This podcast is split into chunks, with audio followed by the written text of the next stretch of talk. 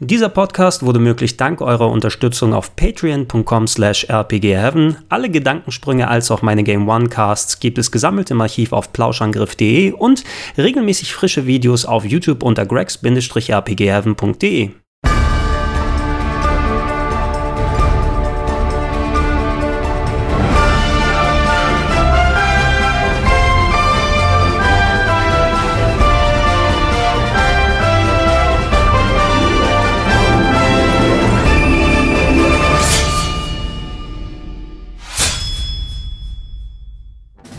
Dass The Legend of Zelda öfters mal in dieser Top 101 der Action Adventures vorkommen wird, das war ja klar wie Kloßbrühe und deshalb wollen wir uns heute wieder einem Eintrag der Serie widmen oder besser gesagt zwei Einträgen, aber eigentlich wirken sie eher wie ein großes zusammenhängendes Spiel. Ich spreche natürlich von den Game Boy Color Klassikern The Legend of Zelda, Oracle of Seasons und Oracle of Ages.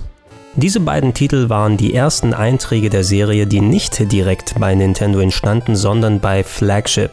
Flagship, das war ein Entwicklerstudio, was im Verbund von Capcom, Sega und Nintendo gegründet wurde, um Auftragsarbeiten zu erledigen und wurde angeführt von der Capcom-Legende Yoshiki Okamoto. Der hatte sich zu der frühen Zeit der Firma für viele Arcade-Hits verantwortlich gezeichnet, wie zum Beispiel Son Son oder Forgotten Worlds. Später hat er noch an Titeln wie Street Fighter 2 und Final Fight mitgearbeitet und er schlug Shigeru Miyamoto als Erfinder von Legend of Zelda vor, dass er gerne das allererste erste Legend of Zelda für den Game Boy Color remaken wollte.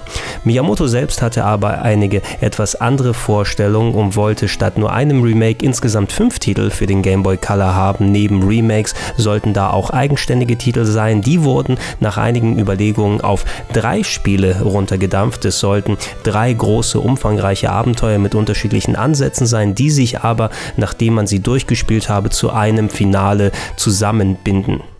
Als dann die richtige Arbeit an diesem Projekt begann, merkte man schnell, dass man sich doch eventuell mit drei Titeln gleichzeitig etwas verhoben hat und dampfte das Ganze auf zwei Spiele runter, behielt aber das grundlegende Konzept bei. Das ist dann eben das Ergebnis, was wir mit Oracle of Seasons und Ages bekommen haben. Zwei Spiele, die zwar inhaltlich sehr unterschiedlich sind, aber dennoch einige Parallelen bieten und insgesamt eigentlich ein großes Abenteuer repräsentieren.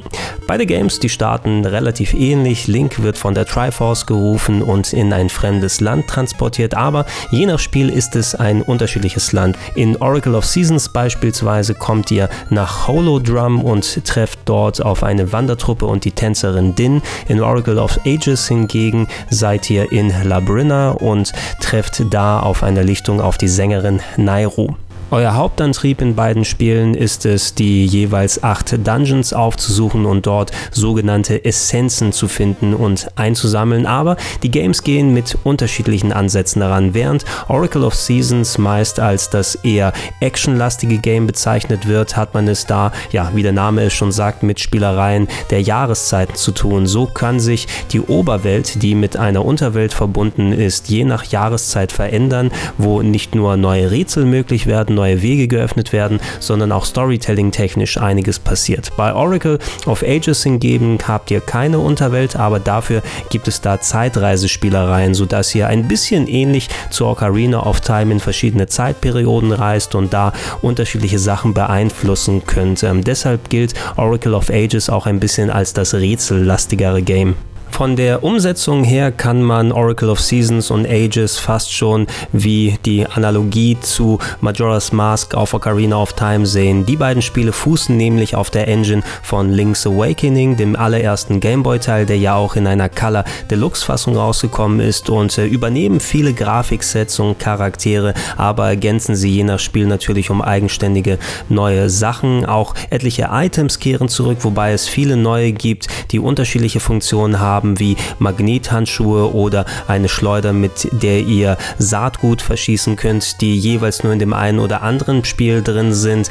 Dazu gibt es etliche Sidequests, zum Beispiel könnt ihr verschiedene Ringe finden, die euch permanente Upgrades ermöglichen oder auch ein Tauschgeschäft, also werdet ihr mehr als genug in beiden Titeln zu tun haben. Welches der beiden Spiele ihr zuerst durchspielt, ist eigentlich irrelevant, obwohl es doch ein paar kleine nette Änderungen gibt. Wenn ihr ein Game durchgezockt habt, dann bekommt ihr ein ziemlich umfangreiches Passwort, das ihr zu Beginn des anderen Spieles eintippen könnt. Das ermöglicht euch nicht nur den normalen Spielablauf zu haben, sondern ihr bekommt bestimmte Passwörter, die ihr wieder in das erste Spiel zurücknehmen könnt, um da besondere Sachen freizuschalten, sodass es nochmal ein bisschen extra Anreiz gibt, wenn ihr eins durchgespielt habt, das nicht in die Ecke zu packen, sondern öfters mal die Module hin und her zu wechseln. Habt ihr auch das zweite Spiel durchgezockt, dann könnt ihr Zugriff auf das eigentliche Finale erlangen, wo ihr dann seht, wie diese Geschichte abgeschlossen wird und wer der eigentliche Boss ist, der sich euch entgegenstellt.